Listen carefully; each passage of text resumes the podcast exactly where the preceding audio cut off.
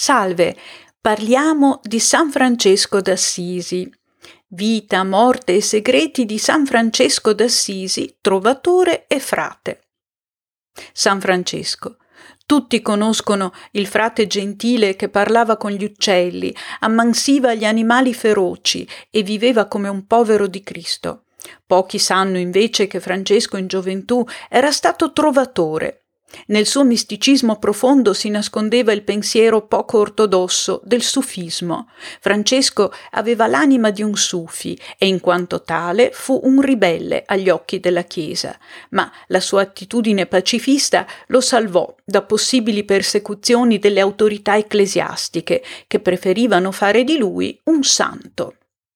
Proprio così ed è strano pensare che oggi questo personaggio, indubbiamente affascinante e per tanti aspetti anticlericale, sia considerato uno dei santi più insigni della cristianità, miracoli della Chiesa cattolica. Ma scopriamo allora questa seconda faccia di San Francesco, quella più autentica, imbarazzante e taciuta. Francesco nacque ad Assisi. Suo padre, il ricco mercante di stoffe Giovanni di Pietro Bernardone, si recava spesso nella Francia meridionale per affari e la madre di Francesco, Madonna Giovanna Pica, era originaria della Provenza. Proprio per questo motivo Bernardone diede al figlio il nome di Francesco, un nome obsoleto nell'Assisi dell'epoca. Nonostante la madre avesse fatto battezzare il bambino con il nome di Giovanni, in onore di Giovanni Battista, una timida eco dell'eresia giovannita tanto diffusa nel Midi? Forse. Il mezzogiorno francese era la culla dell'eresia e dei trovatori. Era la Francia acculturata e sempre pronta a ricevere nuovi impulsi dall'esterno, il bastione dei catari, la croce delizia dei cagoti, antichi maestri costruttori dell'ordine del Tempio. Dalla madre provenzale Francesco ereditò la passione per la lingua occitana. Egli fu nella sua giovinezza il capo dei trovatori d'Assisi. Il giovane parlava e recitava versi in provenzale.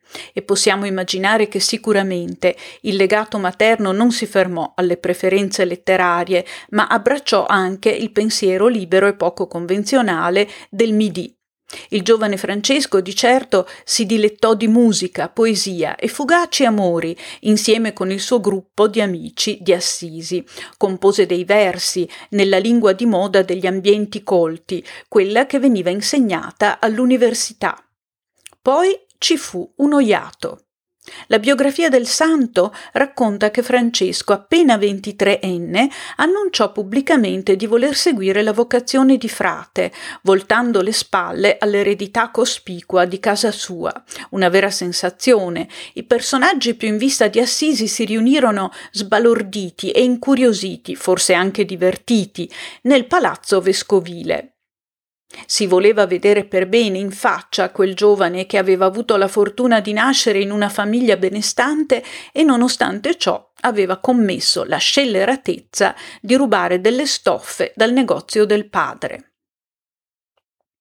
Francesco però non si sentiva un ladro, aveva preso le stoffe senza il permesso del genitore, è vero, ma per uno scopo nobile. Le aveva vendute per pagare il restauro della vecchia malandata chiesa di San Damiano. E tuttavia veniva messo a giudizio. Nel palazzo del vescovo, sotto lo sguardo duro del prelato e circondato da una folla di curiosi, Francesco dichiarò la sua indipendenza. Con un gesto spontaneo quanto inatteso, il giovane si spogliò degli abiti lussuosi che portava addosso e del denaro che aveva nelle tasche e pose tutto ai piedi di suo padre, rimanendo completamente nudo nel bel mezzo della sala. Dopodiché proclamò l'intenzione di trascorrere la sua vita da quel momento in poi nella povertà più assoluta e in preghiera. Voleva vivere secondo i Vangeli. Forse un primo impulso alla conversione di Francesco si era manifestato in sordina già molti anni addietro, in occasione della guerra fra Assisi e Perugia, quando Francesco prese parte ai combattimenti e cadde prigioniero dei perugini. Forse fu la malattia che insieme con il riscatto pagato dal padre gli permise di ritornare a casa a farlo meditare sull'insensatezza della vita mondana, a fargli cercare uno scopo superiore di vita. In ogni caso, nel palazzo vescovile di Assisi era nato colui che si definiva il giullare di Dio e con lui nasceva un nuovo movimento religioso che si opponeva al fasto e alla corruzione imperanti nella Chiesa, quello dei francescani. Non era ancora un ordine, ma lo sarebbe diventato. Il movimento di Francesco poteva essere pericoloso nel clima inquieto di quegli anni oscurati dalle sette eretiche. Sicuramente agli inizi della carriera monacale di Francesco molti pensarono che il giovane intendesse seguire la dottrina eretica dei Valdesi. In effetti il suo comportamento presentava paralleli intriganti con l'atteggiamento del ricco commerciante Valdus di Lione. Anche questo trentenne, soltanto pochi anni prima della nascita di Francesco, aveva abbandonato la famiglia e i suoi beni per praticare una vita in povertà e predicare i Vangeli. Intorno a Valdus non tardò a formarsi un grande gruppo di seguaci e la cosa prese una brutta piega. La Chiesa si vide costretta a intervenire. Nel 1184 Valdus e i suoi valdesi furono tacciati di eresia dal Sinodo di Verona. Molti finirono sul rogo, altri fuggirono in Italia. E poi c'erano gli gnostici catari, che si moltiplicavano a vista d'occhio, soprattutto nel Midi, e ormai avevano infiltrato tutte le classi sociali. Dunque, in un periodo in cui catari e valdesi minacciavano la continuità della Chiesa, le prediche del poverello, che riunivano folle di fedeli, apparivano sospette agli occhi delle autorità ecclesiastiche. Francesco però dimostrò di essere un caso a parte. Nonostante i paralleli con l'ideologia di Valdus, il fraticello di Assisi seguiva una linea differente. Al contrario di Valdus, Francesco non cercava il confronto aperto con la Chiesa, rifuggiva i conflitti, non seminava odio o rancore. Le sue prediche si svolgevano in tranquillità, pacate, benigne, senza causare insurrezioni. Francesco era sempre cordiale e allegro. Per questo gli ecclesiastici si decisero per una forma di prudente accettazione. Se la popolarità di Francesco divenne così grande che sarebbe stato difficile eliminarlo senza problemi, si preferiva tollerarlo, chiudere un occhio e tenerlo semplicemente sotto controllo. Tommaso da Celano ci ha tramandato un ritratto vivace del poverello di Assisi, uno schizzo che ci avvicina di qualche passo a lui. Vediamolo. Facondissimo nel parlare, ilare d'aspetto, benigno di viso, di statura mediocre, piccoletto anziché no, Testa non grande e rotonda, faccia alquanto lunga e protesa, fronte piana e piccola, occhi di giusta misura, neri e semplici, capelli foschi, orecchie dritte ma piccole, tempie piane, lingua spedita, di fuoco e acuta, voce veemente, dolce, chiara e sonora. Umile fra gli umili, a tutti dimostrava una mansuetudine immensa e sapeva accordarsi all'amore di ciascuno. Il più santo fra i santi, che fra i peccatori sembrava uno di loro. Queste le parole di Tommaso da Celano. Questo ritratto ricorda l'autodefinizione di Francesco, giullare di Dio. Sicuramente il monaco era un amante, nel senso sufi del termine, uno che amava la verità, e l'anima umana, pur con tutti i suoi difetti, uno che percepiva con gioia il respiro del mondo circostante. Francesco cercava di raggiungere la conoscenza nella natura, cercava il contatto con gli elementi e con gli animali, anzi, addirittura parlava con loro. Del resto, la natura fu il suo rifugio ultimo. Alla fine della sua vita trascorse 40 giorni in eremitaggio in una grotta del Monte Verna. Francesco, un personaggio amabile e misterioso nella sua disarmante semplicità. Ha ragione, Dante Alighieri lo collocò nel paradiso, tra le dodici figure più brillanti, tra i mistici, i teologi. Gli aneddoti sulla vita di Francesco mettono in luce molte affinità tra il comportamento del monaco e il pensiero sufi e suggeriscono la possibilità che il poverello fosse un tacito ammiratore del sufismo. E non è da escludersi che Francesco abbia voluto apprendere di più su questa filosofia orientale recandosi sul posto, cercando un dialogo diretto con i maestri sufi, perché tentò diverse volte di recarsi in Medio Oriente.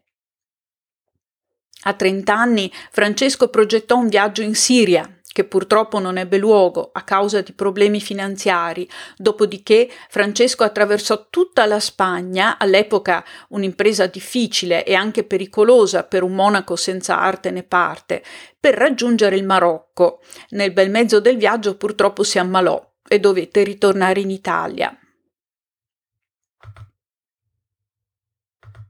Soltanto nell'anno 1219 riuscì a raggiungere la città di Damietta, in Egitto. In quel periodo infuriavano le crociate in Terra Santa. Damietta si trovava in stato d'assedio. Dall'altra parte del fiume s'era accampato il sultano egizio Malik el-Kamil. Dunque Francesco si recò dal sultano insieme con il suo accompagnatore frate illuminato. I due frati furono fatti prigionieri e condotti dinanzi al sultano. Non sappiamo esattamente che accadde, ma, secondo la cronaca cristiana, il principe musulmano sembra essersi mostrato tollerante e aver permesso ai due fraticelli di aggirarsi liberamente nei suoi territori e addirittura di predicare ai propri soldati. A questo punto il cronista da Celano sostiene che Francesco volesse convertire il sultano al cattolicesimo. In verità, questa spedizione in Egitto sembra aver seguito tutt'altro scopo. Le prediche si presentano più come un effetto collaterale della presenza di Francesco in Medio Oriente che come meta principale del santo. In ogni caso sappiamo che Francesco rimase oltremodo sconcertato e inorridito dal massacro che avevano commesso i crociati ad Amietta. Abbandonò il campo cristiano e girovagò nei luoghi sacri di Palestina in cerca di raccoglimento, di pace. Tra il 1224 e il 1226 Francesco scrisse un piccolo capolavoro il cantico delle creature. Il poverello sembrava cercare riparo dall'incubo ricorrente degli orrori della guerra vissuti da vicino in Terra Santa, fra le braccia della natura. Il suo saluto andava al sole, alla luna, al mondo di bellezza e purezza che lo circondava. Eppure il cantico delle creature trova una corrispondenza nella storia sufi, il maestro dei dervisci, Rumi, dedicò al sole molti componimenti poetici. Idrie Shah, autore che rese famoso il sufismo in Occidente, coglie ulteriori paralleli tra Francesco e i dervisci la tonaca con cappuccio e larghe maniche, il rifiuto della corona di spine come oggetto di penitenza, l'idea francescana della preghiera santa e infine il tipico saluto di Francesco pace a voi, che traduce un saluto arabo diffusissimo. Il 14 settembre 1224, raccontano i biografi, mentre pregava sul Monte Verna, Francesco scoprì di avere le stigmate. Dio lo aveva ascoltato e gli mandava un suo segnale. Ma le malattie lo perseguitavano, probabilmente accentuate dal rigido modus vivendi del poverello, e la morte lo colse nell'ottobre del 1226. Con Francesco se ne andò un grande rivoluzionario pacifista, il sufio occidentale per eccellenza e uno dei personaggi più amati del Medioevo. La morte nascose ai suoi occhi le persecuzioni cui furono sottoposti i francescani da parte della Chiesa cattolica negli anni a venire. Le autorità guardavano con crescente sospetto questi fraticelli, così diversi dagli altri e depositari di una singolare filosofia di vita. La morte risparmiò a Francesco la vista della corruzione che un giorno avrebbe finito per contaminare anche il suo amato ordine. Francesco spirò nella chiesetta della Porziuncola, nel mezzo delle febbrili visioni di santo. Se davvero il paradiso esiste, la sua anima lo raggiunse subito, leggera come una piuma d'uccello e splendente come fratello sole.